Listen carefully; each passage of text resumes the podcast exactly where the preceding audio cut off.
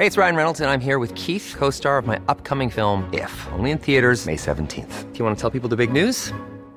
All right, I'll do it. Sign up now and you'll get unlimited for $15 a month in six months of Paramount Plus Essential Plan on us. Mintmobile.com slash switch.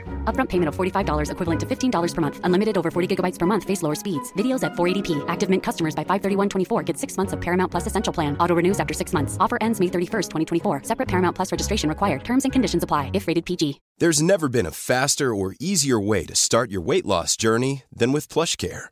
PlushCare accepts most insurance plans and gives you online access to board-certified physicians who can prescribe FDA-approved weight loss medications like Wegovy and Zepbound for those who qualify. Take charge of your health and speak with a board-certified physician about a weight loss plan that's right for you. Get started today at plushcare.com slash weight loss. That's plushcare.com slash weight loss. plushcare.com slash weight loss. Hi, I'm Daniel, founder of Pretty Litter. Did you know cats tend to hide symptoms of sickness and pain? I learned this the hard way after losing my cat, Gingy. So I created Pretty Litter, a health monitoring litter that helps detect early signs of illness by changing colors, saving you money and potentially your cat's life. Pretty Litter is veterinarian developed, and it's the easiest way to keep tabs on your fur baby's health right at home. Go to prettylitter.com and use code ACAST for 20% off your first order and a free cat toy. Terms and conditions apply. See site for details.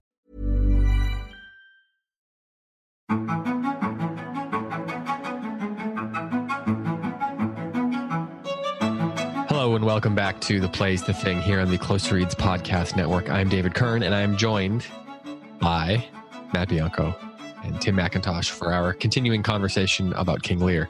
Today we are going to discuss King Lear Act 5, the conclusion of the play.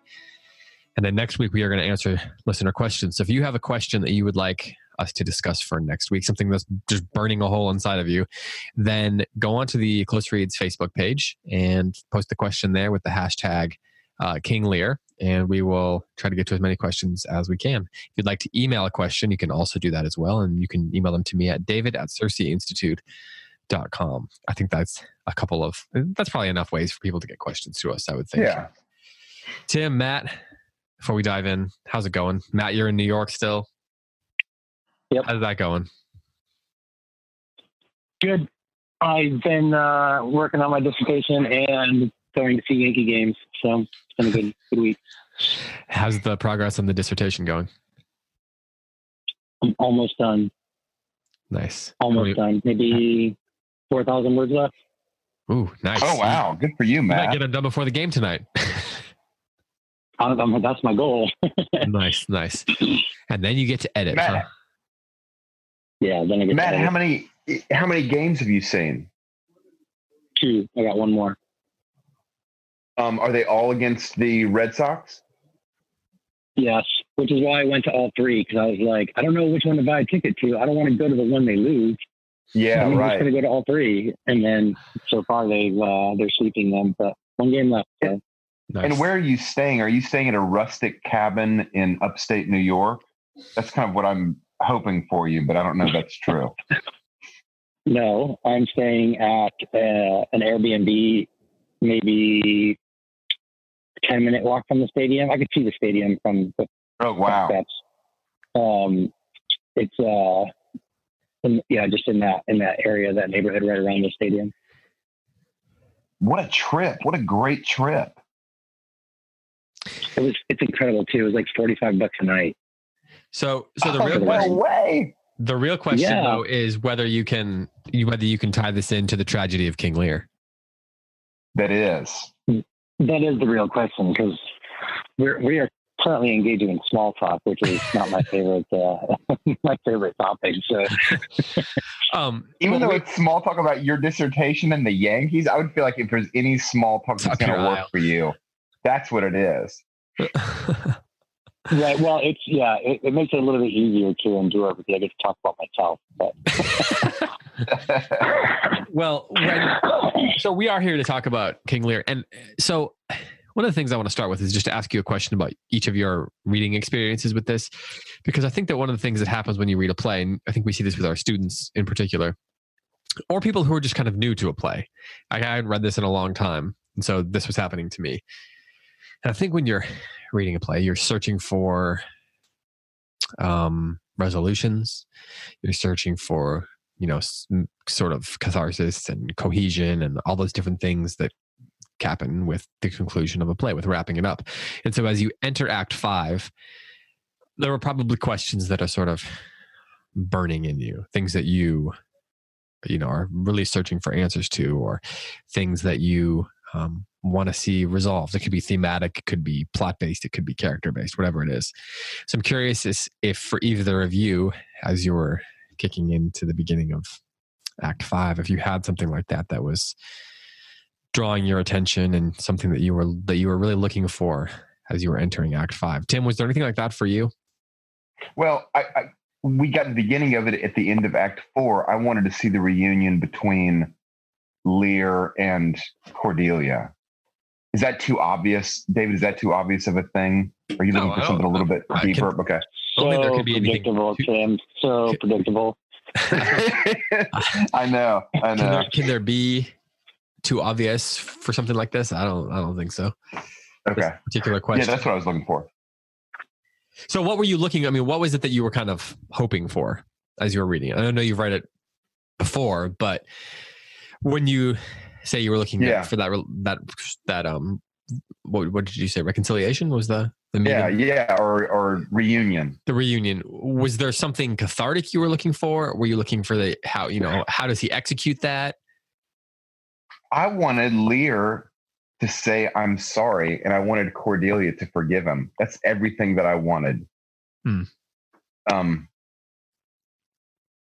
which which I think happens. It's what happens, and it's beautiful. I think that um, her forgiveness of him is she's eager and ready to offer it, and he to me, he feels like this is the first moment in the play that we almost see him um, in a in a playful mood. He's been playful and crazy before, but now at the end, when he's talking about you know the two of them acting as God's spies and gossiping about court news, he just seems like he's almost in his youth again, just happy to be with his favorite person in the world.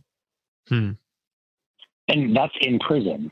Like, let's stay here Mhm. in prison and live forever and do these things, but we'll be Yeah. together. Yeah. That's yeah, that's a cool thing. So we'll have to, let's. I want to come back to that for sure, um, because I, one of the things I'm curious of, curious about is, do we, despite the tragedy of the ending, do we manage to get? Does Shakespeare manage to give us um, the sort of catharsis that I think we're looking for when we read this play? So, um, and I think that ties into what you're saying there. Um, Yeah. because the next scene that Cordelia appears in, she is not alive. Um, Uh huh. Spoiler alert for those who have not yet read Act Four but are listening, or Act Five but are listening to this episode for some reason. Um, Matt, what about you? Is there a is there a um something you were looking for? A question that was burning inside of you that wait, as you started reading Act Five? I, two, I think the, of the more obvious of the two, perhaps, is um, I wanted to know how, or if, and and then how order was going to be restored to this broken up kingdom. Um, so I was looking for that, and then the other thing is I wanted to see what in the world was going to happen with Edmund um, how is how is justice going to come about for Edmund of all people, right? Mhm. For some reason, for some reason, I wasn't so concerned with Goneril and Regan because I think I just knew that it would happen. I just knew they would get justice. Like I didn't need the ending. I I, didn't, I wasn't curious about it. I just assumed the ending would give it to me. Hmm. But with Edmund, I was more curious. Like, is he going to do? What's he going to give us with Edmund? And I was I was um, pleasantly surprised with how that all worked out. Hmm. So Let's that's let's something I can I'd like to discuss. let's let's dive right into that justice question then, and let's do it through the lens of what you just said about Goneril and Regan, because I don't want to forget about them, and I feel like if we go in another direction, it's possible we could. So Yeah. why you said that you expected them to get what they deserved? Why is that? Like, why? What about their characters? What about the way Shakespeare presents them and presents the drama led you to feel like pretty confident that they were going to get what's coming to them? Um, you know, th- that's interesting because from Act One, uh, the only sympathy I ever felt toward the two daughters was a sympathy of like, like know, father's doing something that's kind of bizarre to them, and then they're just kind of taking advantage of it, or they're just responding with what he's asking for. And and insofar as they're doing that, it doesn't seem to be anything particularly evil.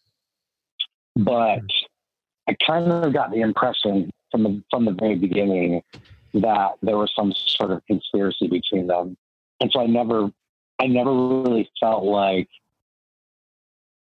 I never really felt like they were going to be the good guys. Like there was going to be some turn of events that was going to cause them to be good.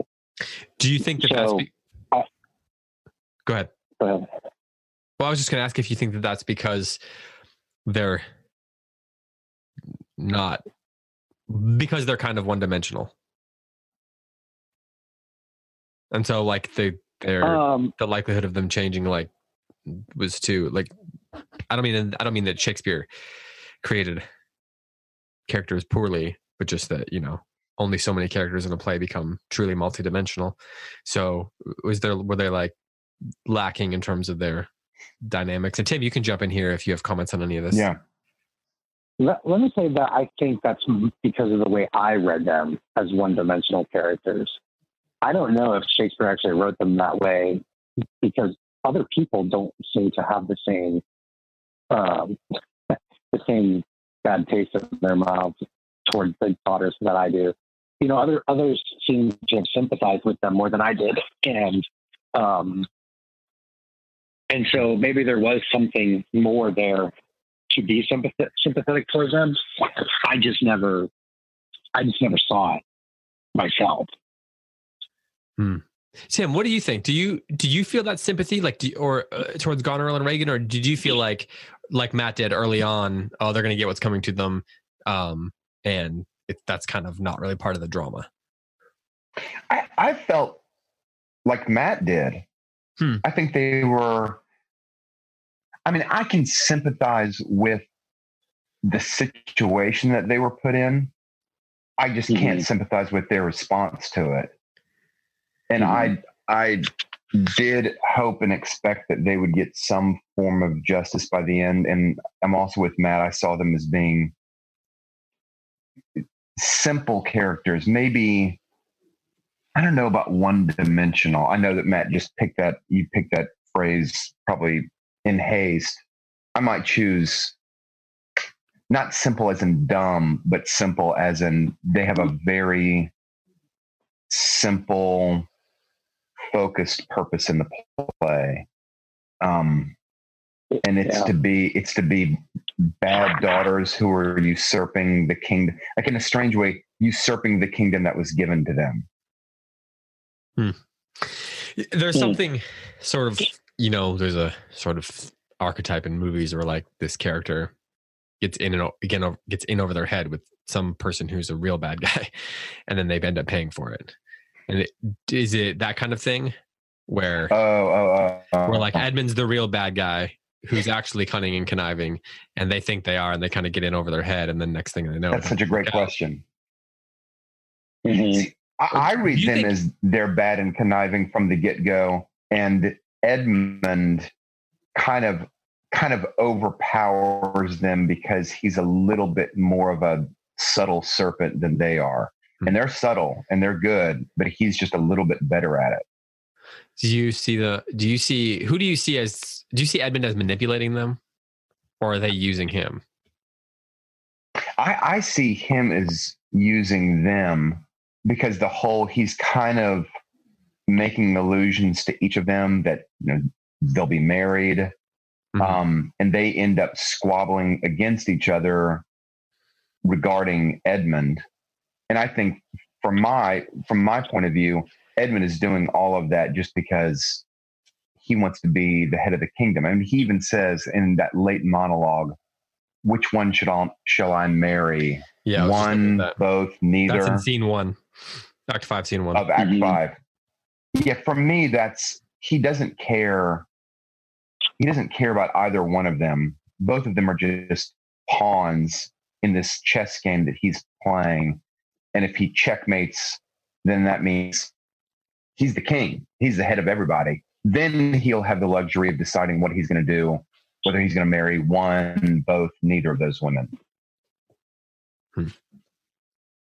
Yeah, and that that, that scene, that that moment too, with Regan and Edmund in Act in Act Five, Scene One, where he says, where she says to him, um, well, she asks him, "Have you been with my sister?" Uh huh. and and then he says, "No, by mine honor, madam." And then she says, "I never shall endure her, dear my lord. Be not familiar with her." hmm like there's almost a kind of um begging there where he has he has taken the upper hand Right. now Right. Mhm. Yeah, he's got the power they- in the and- and relationship. she's been reduced Mhm.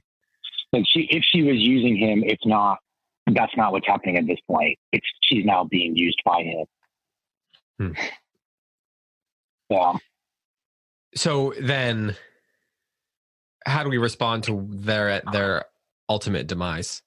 Like, what is that? What is the just way for us to respond to to what happened to them? well, that's where pity comes in right because they basically destroy each other oh over yeah. him over like they tear themselves apart over well over the whole thing but especially like he's kind of the impetus of, of it all and and and then that's where i feel pity toward them like like i mean yes they got what was coming to them but but they should have been able to foresee all this. They should have been able to they should have been able to respond appropriately to avoid it and and acknowledge their you know the sin the, the, their own wickedness and and and the, the direction that this life was going to take them and, and prevent it. But so I, I kind of like I wish I like it had to happen and it's justice I think but there's pity there because it didn't have to happen like they could Yeah. have gotten out of it you know Isn't it a strange thing? I totally concur, Matt. It's a strange thing that you want justice to happen. You know, kind of from the beginning, I wanted Regan and Goneril to Pay. to get the yeah to pay for what they did to Cordelia, for what they did to Lear, for what they did to their husbands, for what they did to the murdered servant, you know. And then To it comes other. around yeah, to each other, right. And then it comes around and you get it and and it's pity. You think it didn't have to be this way. It Did not Yeah. have to be this way. And it's a funny thing. I mean, I guess about any form of proper justice is that there is kind of a mourning, not kind of, there's a mourning associated with it. Like, okay, things are made straight again, things are put in their proper order again. But it, none of this had to be this way. Hmm. right The as readers that it's an interesting bind. I don't know situation to be in to kind of balance our responses. You know, I, it brings us back to the famous line from the Lord of the Rings, which I think that, that the movie did pretty well, right? Where they're talking about Gollum, Frodo, and Gandalf are talking about Gollum. Yeah. and um, Mhm. and Gandalf says, "What what is Gandalf?" He says he counsels him against, um, I suppose, judging Gollum too harshly, but to look on him with with pity. Right? I don't remember the exact Yeah. words of it. Yeah. Um, but when someone deserves, like that idea of someone deserving something that that they've kind of, I don't know, forced upon themselves, caused to happen to themselves. Um, there's like the universe sort of demands, or the world of literature anyway, sort of demands a restoration of order, as Matt put it, right? But then, but Yeah. then, despite that, as there's like as empathetic humans, that pity comes up, and it's an interesting, I don't know, bind to be put in where you're trying to balance the desire for justice with the desire for um, mercy, I suppose. Yeah. Yeah. And it seems like that this act trades in that a lot. That that's one of the big themes of this act because Yeah. there's a lot of people for whom the end result was not deserving, right? Cordelia, for example. Right. And just when it seems like she's going to get saved, she, you know, it she doesn't. um, Yeah. and then the servant who followed Edmund's orders, Lear takes him out. Um, and then, you know, what happened to Gloucester and, and so forth. Um, Edmund is killed by his own brother. Um, there are so many of these turns where it didn't have to be that way, as, as you said, Tim. Yeah. So, do you think? I mean, what is? How do you how do you think Shakespeare wants us to? I don't know. It goes back to the feelings thing. Like, what? How do we feel about the way yeah. ends, and what does that tell us about? Um, I mean, what does that cause you guys to think about? Like, how, how your kind of emotional response to it? How how does that strike you, and and then how does what does it make you um, consider about your own reading of it? Like, do you do you come out of it? do you do you how much of it like how much of it do you feel like justice is served and that gives you a sense of catharsis and and the restoration of order? Matt you brought up that idea. So at the end of it do you feel like order has been restored? Do you feel like there's been catharsis? Do you feel content with the ending despite the tragedy? Or is there something in the tragedy that leaves you not not wanting more but feeling like everything is left in disorder does that make sense like there's, it's different than just feeling like oh i'm sad for these people hmm Right. that there's still the, you know Yeah. there could be a tragedy that still the, the, it ends in a sense of order you know I absolutely love this ending. Uh, The ending itself, like, you know, I, I, I recognize that King Lear is a tragedy. Mhm. Um, in fact, it's probably called the tragedy of King Lear. It's like formal title, right? I don't know. Doesn't he usually do that? Yeah. Yeah. He being Will, my buddy Will. Um, the uh, you know, it's so the tragedy of King Lear. It, it like I recognize that it's a tragedy, but to me, the ending it's so. I like your word there. I think Aristotle technically, but um, cathartic. That um, yeah, it's Aristotle like he made it up. Um, it's so cathartic that it almost feels like a comedy to me. Insofar as like, not it's funny, obviously, but in the Shakespearean sense or in the, the ancient sense of, um, you know, that, well, in the Shakespearean sense that it ends with, with, with, you know, a wedding or a coronation or some sort of, you know, kind of momentous, joyous occasion. yeah yeah Um, you know, Lear ends with Albany, who was one of the bad guys, but well, not immediately he wasn't, and then he kind of was by association, and then he wasn't, right? Yeah. And then he says, you know, from all of these of all of these dead bodies and stuff, bear them from hence to the very end of Act Five, Scene Three. Our present business is general woe. Then he turns to Kent and Edgar, like the two best guys in the whole story, right? Besides Ophelia, of, of the men, the two best men, right? The one, cool, yeah. What I say, Ophelia? yeah yeah hamlet I on the mean. Cordelia, yeah. Besides Cordelia, yeah. So so Kent is the guy that you know Lear banishes, and then he comes back in disguise so that he can continue to serve the king that he loves. And then Edgar is the guy that Edmund obviously frames, but then comes back in disguise in order to you know help reestablish order and to reestablish reestablish order specifically between him and his father. And he said he turns to them and he says, "Friends of my soul, you twain rule in this realm, and the Gored state sustain." And Hmm. so Albany, who who clearly could just you know has an army there and could just become make himself king, recognizes that he's not the right man for the for the job, and turns to Kent and Edgar and offers it to them. And he refers to it as the Gored state sustain, right? Gord in most of the way, most especially meaning we just saw these people get stabbed, literally gored, right? Um, but the state itself is wounded but it's also it's also torn apart. Um, it, for no other reason prim- than primarily because Lear did that to it. But then the daughters, you know, continue to to tear it apart. Then hmm. Kent replies, "I have a journey, sir, shortly to go. My master calls me. I must not say no." And Kent, in, in that moment, it's like Kent realizes you can't heal this torn apart and wounded state. Yeah. By keeping it torn apart and wounded. You can't have two people trying to rule it. That was the very thing that caused this to begin with. And so he, re- he refuses the offer. And then Edgar says, The weight of this sad time we must obey. Speak what we feel, not what we ought to say. The oldest have borne most, hath borne most. We that are young shall never see so much, nor live so long. And then he accepts it almost begrudgingly, right? I mean, Out of out of a sense of responsibility that it's required of him. He accepts the rule. And it, it kind of reminds me of like um, the horse and his boy, where hmm. the boy finds out that he's the twin and that he has to become the king.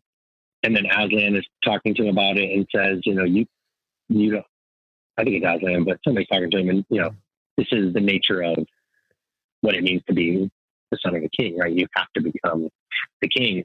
Um, that we have, you know, by our roles, we have responsibilities. And Edgar is willing to bear the weight of that responsibility in order to sustain the gored state, but primarily to heal it and, and heal it in the right way, right? So there's a, there's, it, it's not identified, it's not, it doesn't take place in the story, but there is this coronation of Edgar that's going to follow. We know, and then the healing of of the gored state, and and I love that that vision that that picture that Shakespeare leaves us with. So it's um it's it's a very cathartic ending for me. I, mm-hmm. I absolutely love it. Yeah, the beginning of the play begins with the division and the concludes with bringing it all back together. Mm-hmm.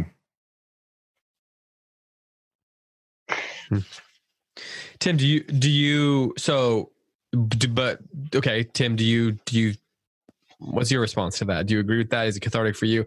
And then do you feel like you know justice has been has been served?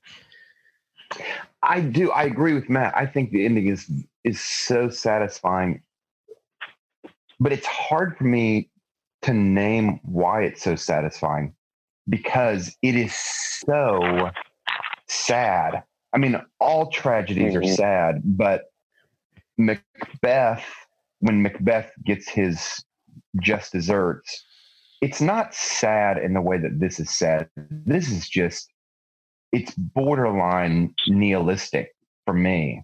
Yeah. Um, none of this had to happen.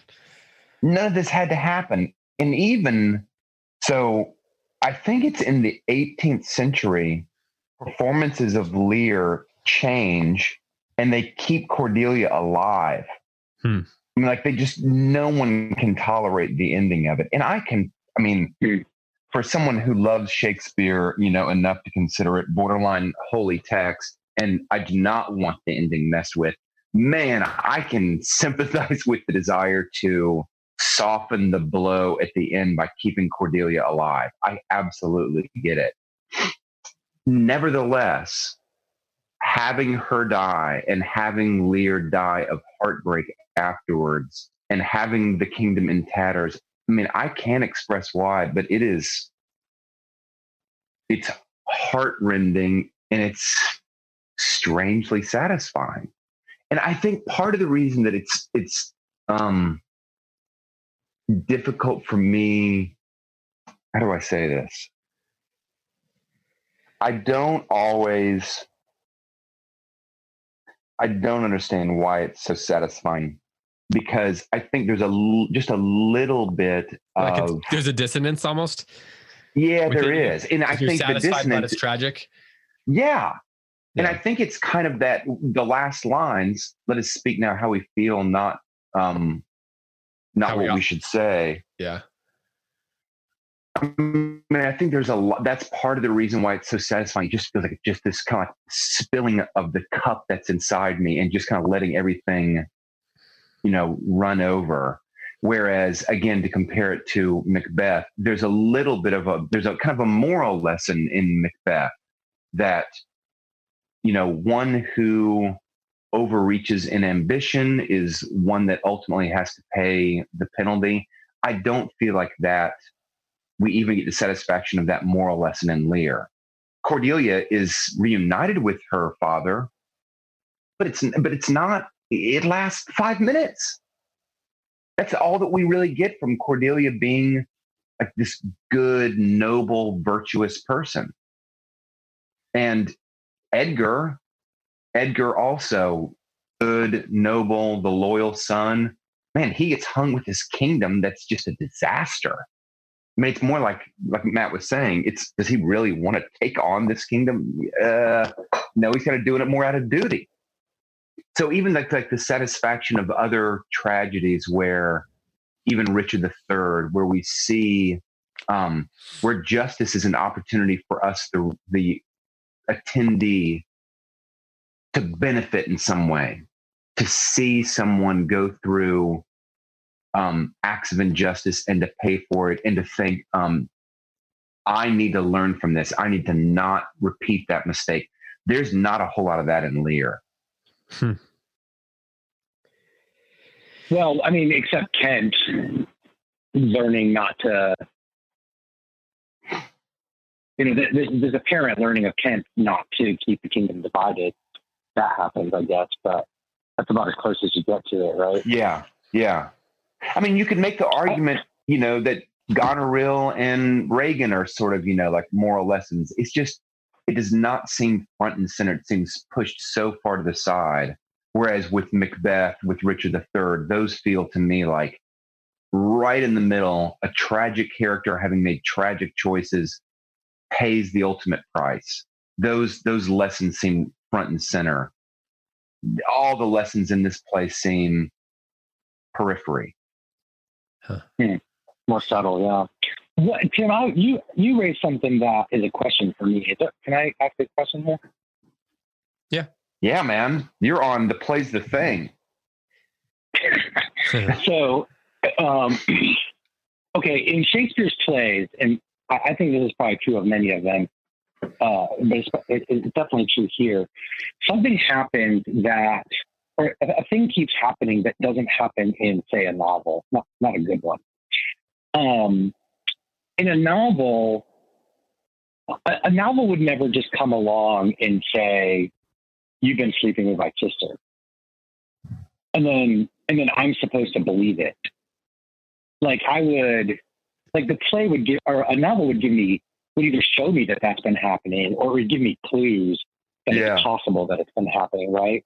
But here we have Oswald, right? Is that the guy's name, the servant guy?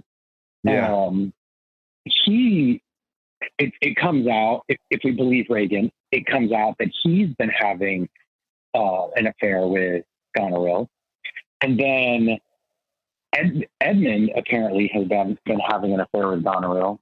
Or, I mean, even if they haven't consummated anything, uh, she's to the point where she's asking him or she's calling her, herself his wife, right? Mm-hmm.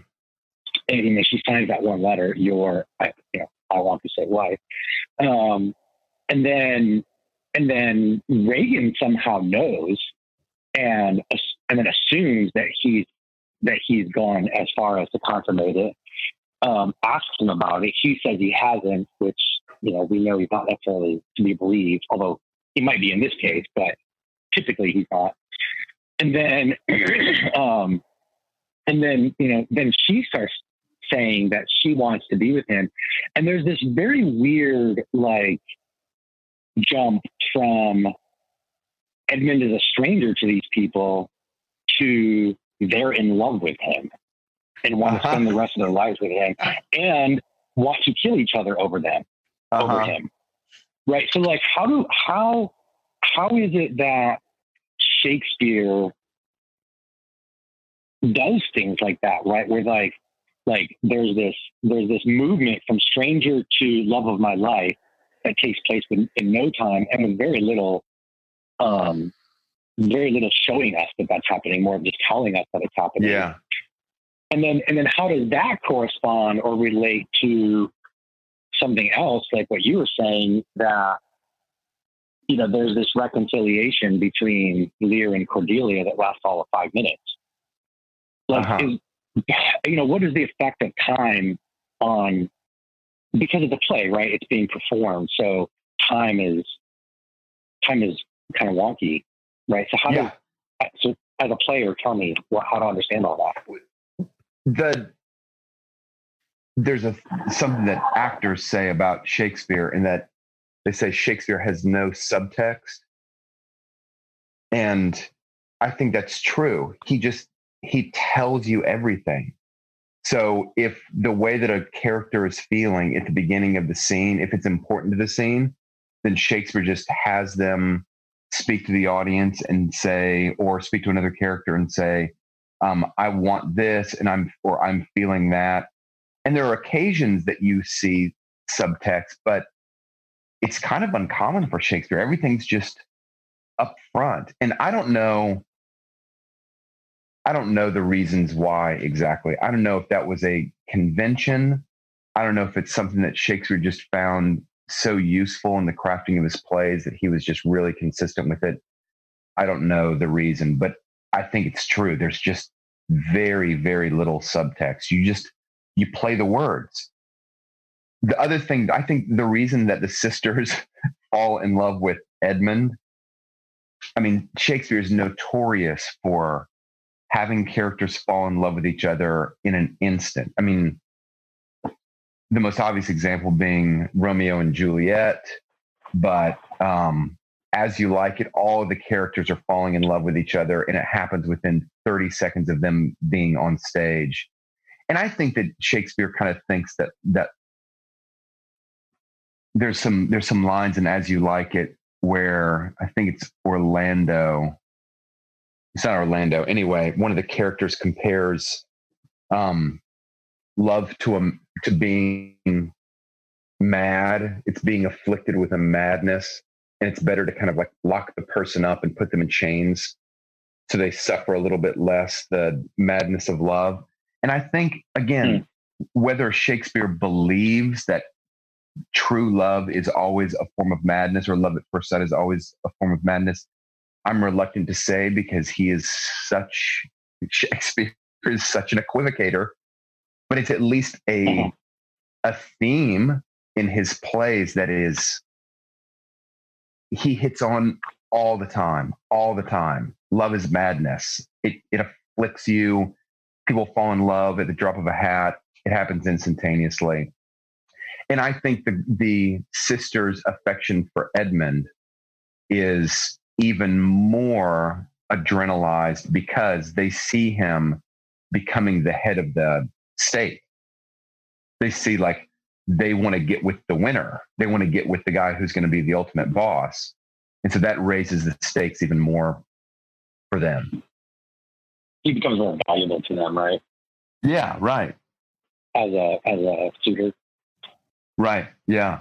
So so it, as a result, though, like for a reader, especially if I'm if I'm more accustomed to stories yeah. and novels and, and stuff where where those things are not just it's not just given to me and demanded that I accept it, right? I, I'm typically accustomed to it being shown to me, having that subtext, as you said.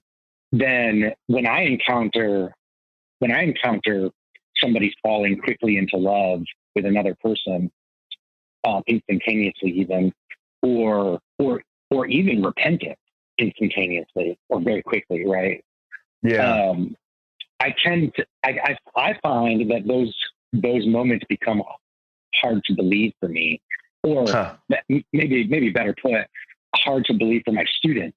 Like when I'm teaching, when I'm teaching much ado about nothing, it is very difficult for most of my students to believe that Claudio actually loves Hero because he yes. falls for her so quickly.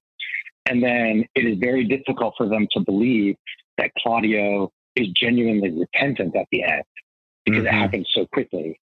Um, and so, and, and, it happens without any subtext, right? So it becomes unbelievable. And then they have this, they have some of the most bizarre interpretations or understandings of the play because because they're, they're not willing to accept this thing that, that Shakespeare has just said. Yeah. This is what happened. You have to accept it, right? And so that could happen here where it could become unbelievable that anyone genuinely loves anyone Yeah. or that anyone has genuinely repented. Can I express some sympathy with your students? I mean, I Yeah. and, and maybe you've got some sympathy also for them. I saw a production of, um, uh, sorry, the play you were just talking about, Much Ado About Nothing. And so to really quickly go over the plot is um, Hero and Claudio. Our next play, by the way. Oh, good. Okay. So Hero and Claudio fall in love. At the same time, they're kind of trying to get, or some other characters are trying to get Benedick and Beatrice together. They're the famous, like super witty um, opponents that end up falling in love by the end of the play. So Hero is an enemy of Heroes goes to Claudio and says, Hey, Hero has been cheating on you. Claudio goes, he believes he's mistaken that Hero is, in fact, cheating on him. They get to the altar and he leaves her at the altar. It's brutal. It's absolutely Brutal. brutal. The play goes on and then they are reunited at the end. They get married at the end and it's a, I think it's a triple wedding um, Beatrice and Benedick get married. I think there's another couple, right, Matt, that end up getting married. Okay. Um, so my sympathy with your students. I saw a first class, like ultimate professional production in Ashland, Oregon of Much Ado About Nothing.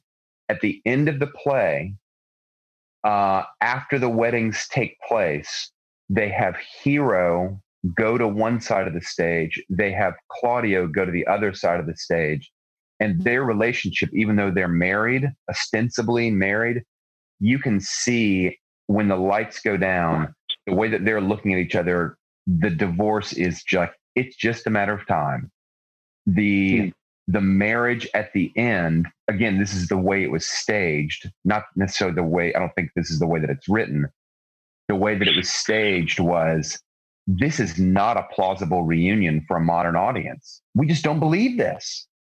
Right. And we and they staged it that way. And I I had a long talk with my Gutenberg students about it, and they, I think, found it much more plausible than Shakespeare's version of it, than the typical reunion at the end in which Yeah. it's happily ever after. So, yeah, I'm I'm sympathetic with you, and I'm sympathetic with your students about that. So, so uh, two two points, I guess, or a point and a question. The the thing that happened with my class, um, we watched the movie version with um, Kenneth Branagh, Yeah, and the guy that plays Claudio, the guy he's also in that TV show House. Um, He's not a good actor, Hmm. and he he the way he presents the, I mean, the way he portrays the repentance scene is not believable. And so my Oh, students were all like, no, it's not real. yeah. Then we went to a production of it at the School of the Arts in uh, Winston-Salem, North Carolina. And the actor there was incredible. Huh. I mean, totally credible, like actually is what I mean. Yeah. Yeah. Right. Right. And, and he portrayed the repentant scene very credibly. And then my students all changed their mind based on the Okay, two so- actors. Because, so Matt, when when you say he played it credibly, he was a really good actor and he played it credibly. Was it total repentance? Is that what the difference was? It, was- they, it was they believed that he was genuinely sorry for having Yeah. for having stilted her at the altar and, and doing it so publicly, and that he uh, genuinely felt love toward her. Yeah. So, so the, the question though is, I mean, okay, setting aside that different actors can make can make those scenes more or less believable, or that different productions can interpret those scenes as whether whether they should be believable or not. Yeah. Um, does Shakespeare expect us to believe those? I think he does. So is there is there something because of either the nature of the way he writes he, he writes that as you were saying earlier, I think initially, and perhaps because of the nature of plays and the way they're performed, that they they, they either they either don't or can't have all of that subtext, and and so sometimes we have to just be told that, and, and then we have to just believe it. Yeah. I, I, I, I have a strong opinion about this. I think that Shakespeare's plays, because they're so psychologically astute, I mean, profoundly, he is the ultimate psychologist for me. He understands human nature and he conveys it. And because of that, it's tempting to say he's writing in a realistic vein. He is a he is a writer of the real. But then you read the words and you're reminded, oh, no one actually talks like this. And even the elevated Elizabethan um, royalty, they didn't speak this beautifully. They didn't speak in, in like the meter that's so clearly articulated in Shakespeare's plays. So I think that his his psychological ability and his realism in that realm makes sometimes people think that he's writing straight up realistic plays where I see it as a mashup of like lyrical, gorgeous, exaggerated, um, I'll call it something like fantasy combined with a true psychological realism. And so I think that when two characters get together in a fashion that we find somewhat unrealistic, I think that's part of the conceit of Shakespeare's stage is that he's kind of allowed himself that conceit because it's not just realism that he's doing.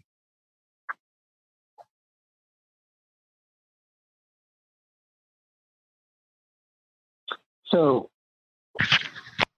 I, I, I, can you spell that out for me a little bit more plainly, or, or connect the dots a little bit clearly? Are, are you saying that that there that there there should be a sort of mystery to whether it's really happening, or no? I, I think I think that the implausibility of it, the implausibility of two characters falling in love instantaneously, or of Goneril and Regan instantaneously falling for Edmund, I think that is, and I hope you hear this word the right way, I think that's part of the fantasy of Shakespeare's stage. I think Ooh. we know that, yeah, people do fall in love instantaneously, but it rarely looks really as accelerated as that.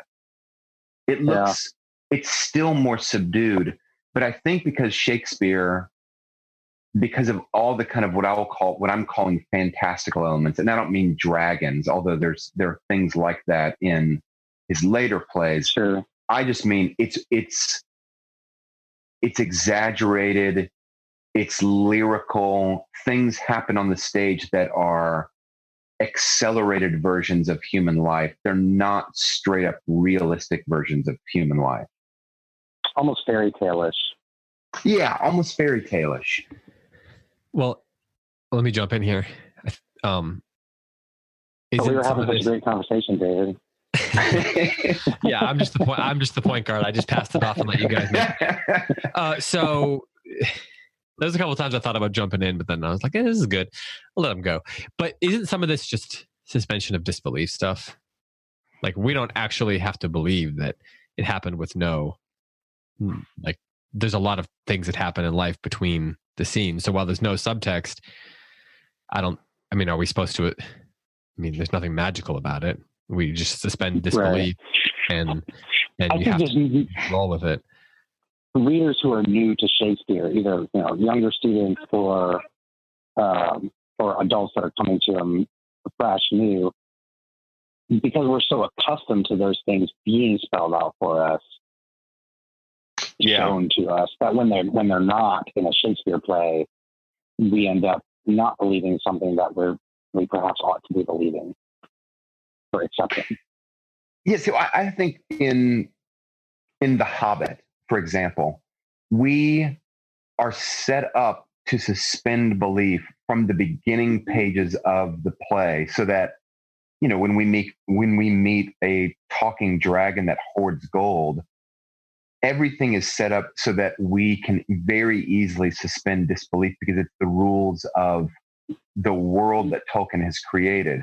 And I, my argument is Shakespeare has set up a world that is, in many instances, like a fairy tale, but we we lose track of that because of his great insight and ability into human nature, and we think he hasn't set us up for a, for a fairy tale. He has set us up for straight up realism.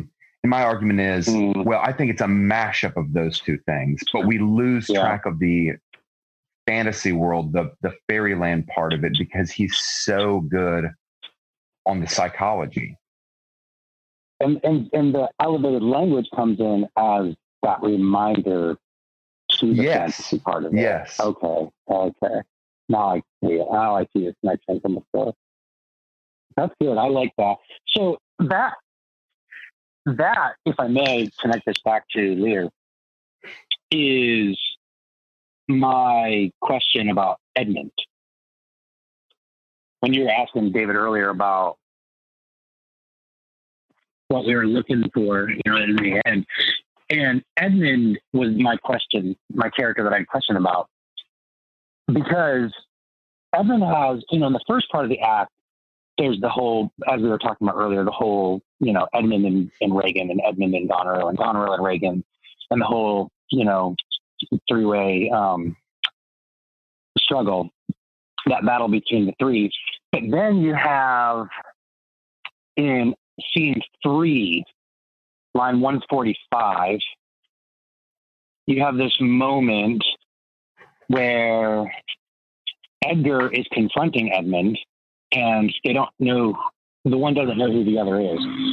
But Edmund, Edmund says of Edgar,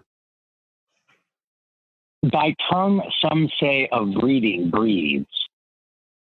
Huh. Like he recognizes that there's something about Edgar that is inherent in his nature. He doesn't use the word nature here, right? But Yeah. that his nature has led to this kind of nurturing that makes him speak a certain way and behave a certain way. Um, the thing that he has been denying previously, right?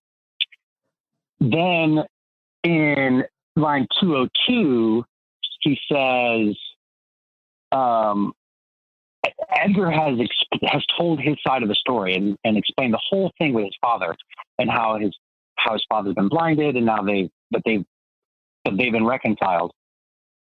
Edgar has, and Edmund says, "This speech of yours hath moved me, Mm. and shall perchance do good. But speak you on. You look as you had something more to say." then a few lines later in, in 244, he says, Well, okay, so then the news comes to him that Goneril and Regan have both died in a struggle, in a fight for him.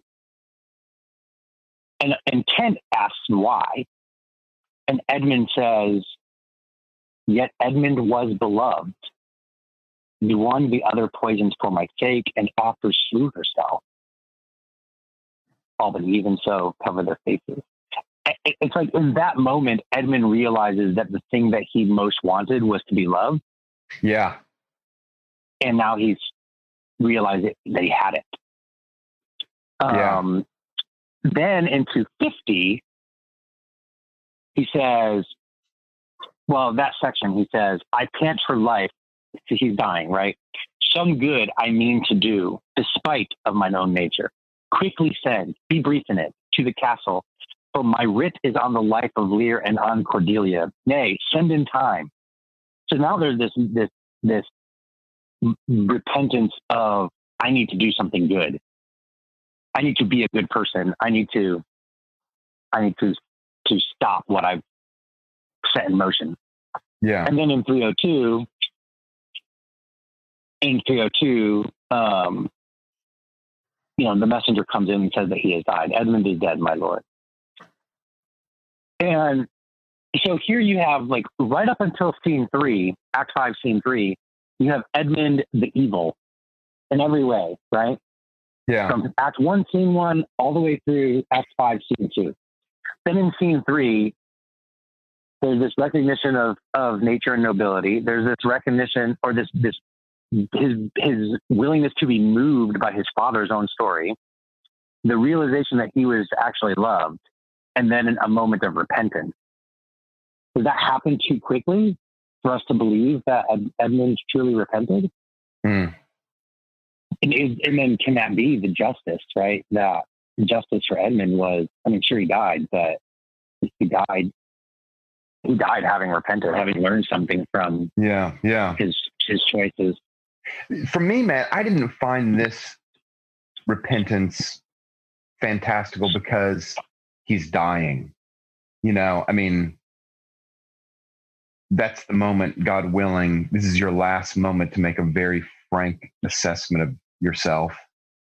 And I mean, there's a reason there's the deathbed confession is a cliche, is because it so often happens. And I just took it because death is about to eat Edmund up that I found this to be pretty realistic. Did you did you find it implausible? Well, my problem is that I believe everything. So if it's if it's in any way romantic, I believe it. If it's Uh-huh. love, I believe it. If it's Uh-huh. repentance, I believe it. You know, so um, so I immediately accepted that Edmund had repented and that what he was trying to do good, and I loved it. And Yeah. you know, if, if you know, it, it brings a tear to my eye and not in the throat. And but but I can imagine teaching this to a more skeptical audience and then saying, "Well, he didn't really repent. He he's sorry he got caught. That's what he's sorry about. He, of course, Yeah. he's repenting. He's dying. Like the deathbed thing would actually make, like you said, the cliche part of it would actually make it less credible for some people, right? That they would say, "Yeah, of course he's repenting. He's about to die." See, I don't know, Matt, that your that your problem is that you believe all that. I think that your problem is you're a Christian and you hope for repentance and redemption. That's you know, like isn't that where that's coming from? Yeah, I think so. And I'm te- you obviously I'm But that was teasing. clever that your problem is you're a Christian. Right. Seriously. I mean that's I think yeah. because I I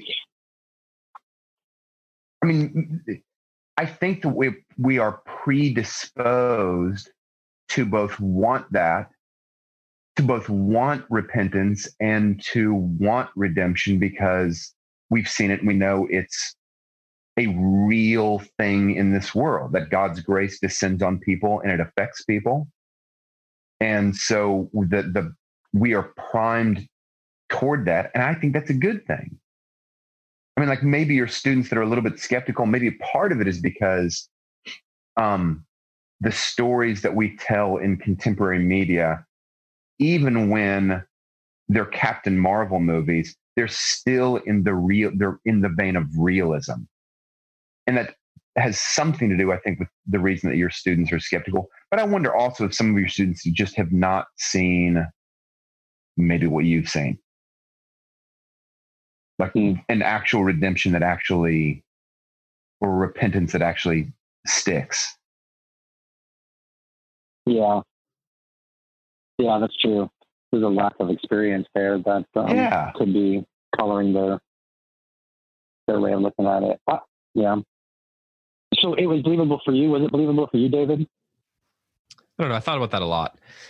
Um, I think if I so if I saw it in, you know, portrayed that way in like some contemporary TV show or movie, I probably would feel that it wasn't earned.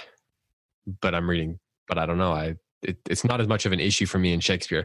I remember thinking this doesn't necessarily feel earned, but then I also remember feel feel like he's not I, I don't I don't read Shakespeare thinking that I'm getting the full picture of the entire drama as it would play out in the human experience. I feel a lot Hmm. more like I'm getting series of scenes meant to relay thematic intention um, and playing out an arc of drama. Does that make sense? And so Hmm.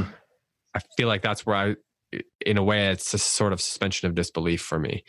Um, so, I, so I buy it in that sense, but I also have a somewhat of a dissonance within me, and I part of me wonders though if that dissonance is something of the point, but it's also speaking to the limitations of the form, right? Um, he tries to tell these big sweeping stories in a way that, in some ways, modern playwrights don't even do. Like if you look at um, close Yeah. reads, we told we did the Glass Menagerie, right, Tim? Yeah. And one of the things about the Glass Menagerie is like it's an exceedingly simple story in a lot of ways. There's a deep subtext that's going on, but the subtext is is enriched by the simplicity of the narrative itself. Yeah. So you can linger in the subtext because you're not dealing with the sweeping nature of just the plot, so to speak. But Shakespeare engages in these large sweeping narratives, these narrative arcs. And in order to, to do that, to accomplish that within the scope, the limitations and the scope of, of a play on a stage performed particularly in the 1600s, um, you know, he, he, I think he's working with it just within this, the, the, the limitations of that form. And so we have to adjust for that. Whereas most playwrights, it seems like now, like even a Neil Simon play, for example, I, and I'm no expert on plays by any by any stretch of the imagination, but it seems to me like there is a, you know, I mean, nowadays uh, you could there's one man plays, right? Um, yeah. the the way it's approached. I don't, Tim, you've written a lot more plays, um, and so you you know a little bit and put on more plays, so you know more about the mechanisms of that. But would you say that that's fair? That why that- Absolutely. that the scope of what Shakespeare is looking for is different. Yeah, absolutely. I mean, just look at the the Pulitzer winners and the Tony winners from the last, I don't know, decade. Almost all of, or even just the great plays that are part of the American pantheon. Almost every single one of them are small family plays. They're not plays about kings and queens and kingdoms falling into dis, disrepair. You know, they're if just were, they have a smaller be scope. a small scope within that. Yeah, right. Right. Which I, and I don't I don't mean that as an expression like I don't mean to express that it's a flaw or something in Shakespeare. It's just he's trying to do something different, and that's why I say that I don't. I've never. I, I read it as a series of um a series of scenes that are meant to capture specific moments within a grander arc, and so Mm. that dissonance for me it is felt, but sort of in some ways feels like perhaps the point. Um, eh, but uh, yeah, I mean, I feel it, but I I wouldn't say that I don't buy it, if that makes sense. Like I feel a sort of dissonance, but I don't I don't. It doesn't strike me as unearned, if if that's one way to put it. Mm-hmm. Mm-hmm. But that Yeah. that takes us. We don't have a lot of time left. We're going going for an hour and fifteen minutes. So let's jump to that big question that Tim brought up, that reunion of Lear and Cordelia. And I'm curious. That's it. That's one where her demise is off stage. We get one more scene with the two of them, which you guys mentioned earlier, where Lear is like, "Let's be here forever in prison together." Um, I spoke. I said that in a way that is much more much different than I said it, but you get the point. But um, do you? Let's talk about that idea of it feeling earned again, of it feeling feeling right. Does that? Does the way Shakespeare presents their reunion? It's abrupt in a way, but it, and it's I don't want to say glossed over, but it happens quickly, and then next thing you know, she's dead. Mm-hmm. Um, that lends itself to feeling extremely tragic, right? Just at the moment when they're yeah. they are reunited. Then the next scene, she dies and she doesn't have to. And it happens off screen. And we all of a sudden, the person says, Hold on a second, go get her. Um, Edmund says, Edmund realizes, oh, what have I done? And then you go to get her, and then there's this ter- this sort of like terror as a reader or the audience that you realize, oh no, that you it wasn't kind of in the forefront of your mind, or at least it wasn't for me until he said that, because you're so kind of Yeah. wrapped up in that moment, and then you realize it, and all that drama, all that like the most tense scene in the whole play could be when the the guy's running to find her, right? And that doesn't happen, and then he just comes, Yeah. and Lear just comes in, walking in with, so like the most the moment that could be the most tense is the race to go save her, and then getting there, Mhm. and she's gone and then le- but instead we don't get any of that so does that re- does that reunion and then her ultimate both of their ultimate demises does that feel earned to you or is there still a sense of dissonance there how, how did you how does that resolve your question and i'll start with you tim because you asked that question I think it's earned because for me, the whole play has been an anticipation. The whole play since 1 1 has been spent in anticipation of Lear and Cordelia coming back. And the fact that it happens swiftly, uh, it adds to the tragedy because their reunion is so brief. It's just I, I, I feel like if they had gotten an hour together on stage, things had gone back to normal. Um, you know, their their father and daughter again reunited, and we forget if we got to see too much of that. Strangely enough, I think psychologically the it would not have the impact of the brevity of their time together and the immediacy of their deaths.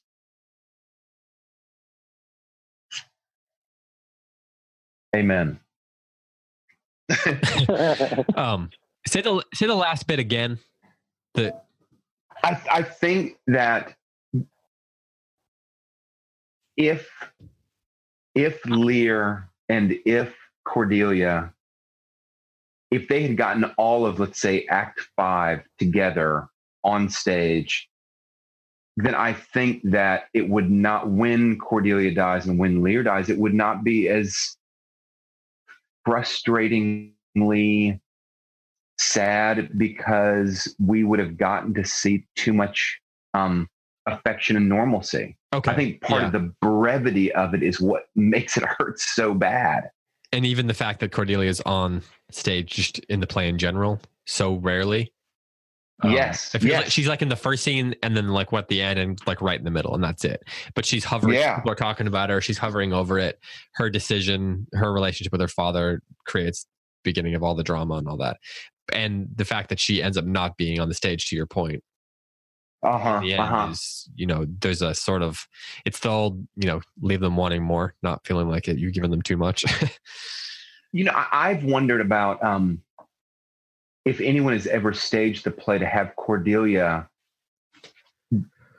on stage the entire. I could very easily imagine having Cordelia on stage almost the entire play whenever Lear is in the throes of his madness, as and just kind of have her as this kind of um, mirage of hope that is kind of on the wings of the stage or something like that. Because for me she feel her presence feels like this kind of angelic presence all throughout the play. She's i think you word use the word hovering david. She's hovering over the play. And i wonder what it would look like to actually Have be her hover over the see- stage. yeah to actually yeah. What would that look like? Matt, what do you make of of this? I, Very vague, very vague question. I, don't- I, I feel like I feel like I what you're saying, Tim. I agree with um, that that the brevity of the reconciliation or the, the time of rec- that they've been reconciled and the interactions of them having been reconciled makes the the the tragic ending that much more tragic. yeah Um, I, I almost think that if it had if it had been like all of Act Five is them together, and then the final scene, you know, she dies or something, that it might it might lessen the tragic element of it so much that that we might not be talking about Lear today, you know, right now on the podcast. Yeah. Right? It, it might not have been the first play we decided to do. I don't know. um, the um, the, the scene that the scene that gets me is when you know that moment when Lear comes back in on stage carrying Cordelia in his arms. Edmund, who we know is about to die, has just been carried off, and then Lear comes carrying Cordelia in his arms, and he's howling, right? Mm-hmm. Then he says, um, then he says, "A plague upon you, murderers, traitors, all! I might have saved her. Now she's gone forever. Cordelia, Cordelia, stay a little. Ha, what is what is Alphaeus? Her voice was ever soft, gentle, and love.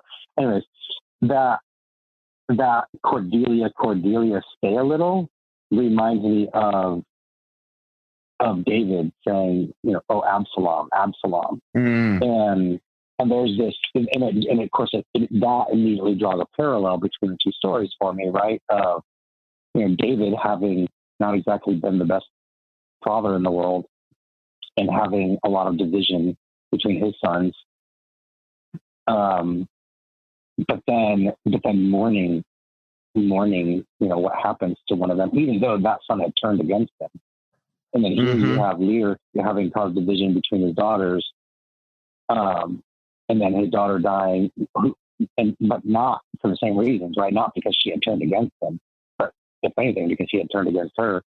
Um, and then him him mourning that, and mourning the the shortness of her life, and it was the one life that was so good. Um, kind of praying, begging for her to stay a little. I, I, I just I love that moment, uh, Yeah, especially yeah. amongst them all. But then even even the even the his own death scene when Lear dies of and I, that's interesting that you said earlier that he he died of a broken heart. Because I wrote a note in my margin. Does Lear die of a broken heart? Um, Right, right. so you, you confirmed it for me. Thank you. But, but even even that, the first line of that death scene, and he says, my poor fool is hanged." yeah. Oh man. Like even even the the the the love, the concern, the care that he has for the fool, you know, is uh I I just love the way Lear the person ends. I mean, I love the way Lear the play ends, but I even love the way Lear the person ends. Um, even if even if I wish death wasn't necessarily the outcome, you know. Yeah. Man, this play is so sad. Yeah, I was just gonna- that's just what I was going to ask. I, I was going to say, so do you feel content with it though? In a bad way, in a in a happy way. I mean, not happy, but in a good way. Are you That's, guys, and that's I think we should wrap this up. So, do you do you have a sense of contentment with with King Lear? yeah. I'm thinking I I mean I think it's a it's a masterwork of world literature. No question in my mind. It's just absolutely superb. So, so you have the, there's a sense of contentment with the craftsmanship. Yes, right. And I'm just like not as someone who admires world classics of literature, but just someone who is moved by stories. It's hard for me to watch. I mean, I've actually stopped the movie before Lear comes on with Cordelia because I it will wreck me. Speaking of which, we probably should discuss the new one. It's coming out. Oh yeah, yeah, man. It's like, don't you guys feel like like when you like thinking about beginning this play again and reading or watching this play again? I have to, I just now I had like took a deep breath like I was about to begin this long marathon, not because of the length, but because of the strenuous, like the emotional strenuousness of it. Matt, do you feel content at the end? I do. I don't. I don't know. I've never seen it performed, so um, I don't.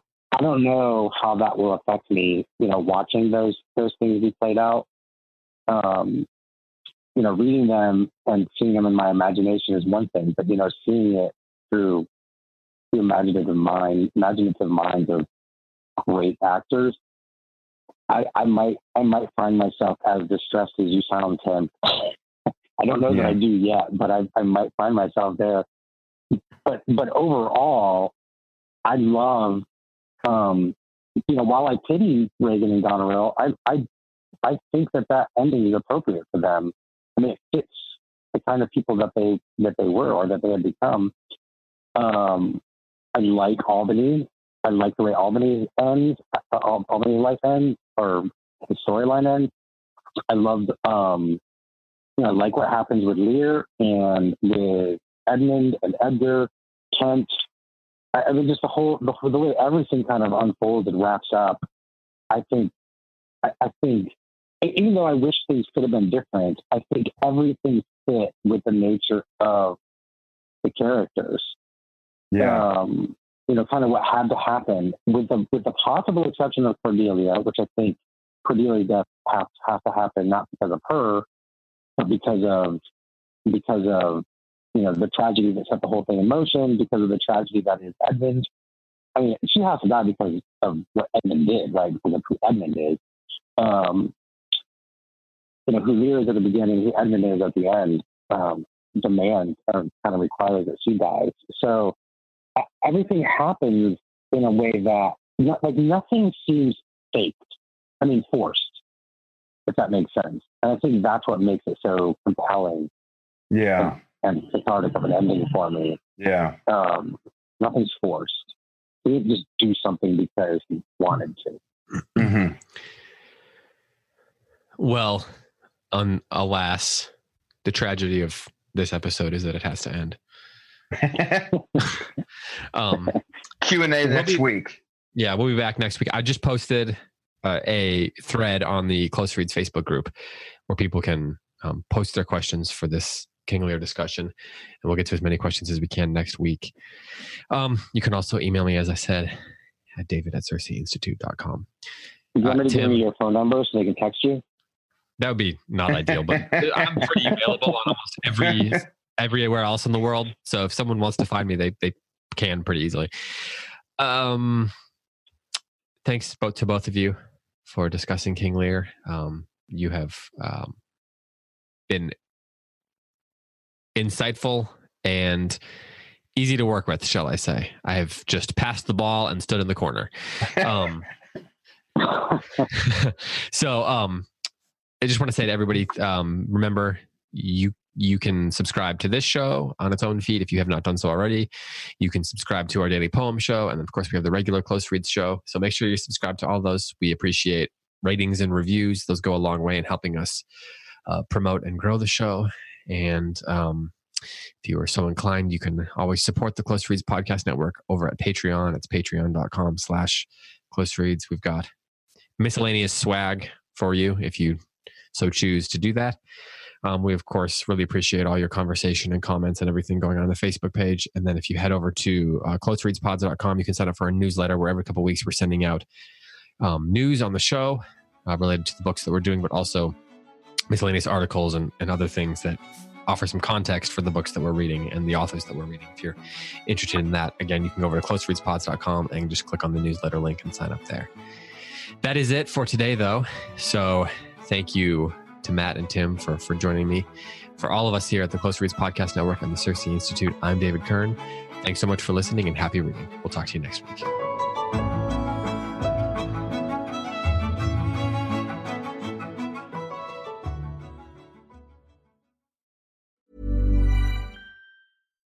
Hi, I'm Daniel, founder of Pretty Litter. Cats and cat owners deserve better than any old fashioned litter. That's why I teamed up with scientists and veterinarians to create Pretty Litter. Its innovative crystal formula has superior odor control and weighs up to 80% less than clay litter. Pretty Litter even monitors health by changing colors to help detect early signs of potential illness. It's the world's smartest kitty litter. Go to prettylitter.com and use code ACAST for 20% off your first order and a free cat toy. Terms and conditions apply. See site for details. Imagine the softest sheets you've ever felt. Now imagine them getting even softer over time. That's what you'll feel with Boll and Branch's organic cotton sheets. In a recent customer survey, 96% replied that Boll and Branch sheets get softer with every wash. Start getting your best night's sleep in these sheets that get softer and softer for years to come. Try their sheets with a 30-night guarantee. Plus, get 15% off your first order at bollandbranch.com. Code BUTTERY. Exclusions apply. See site for details.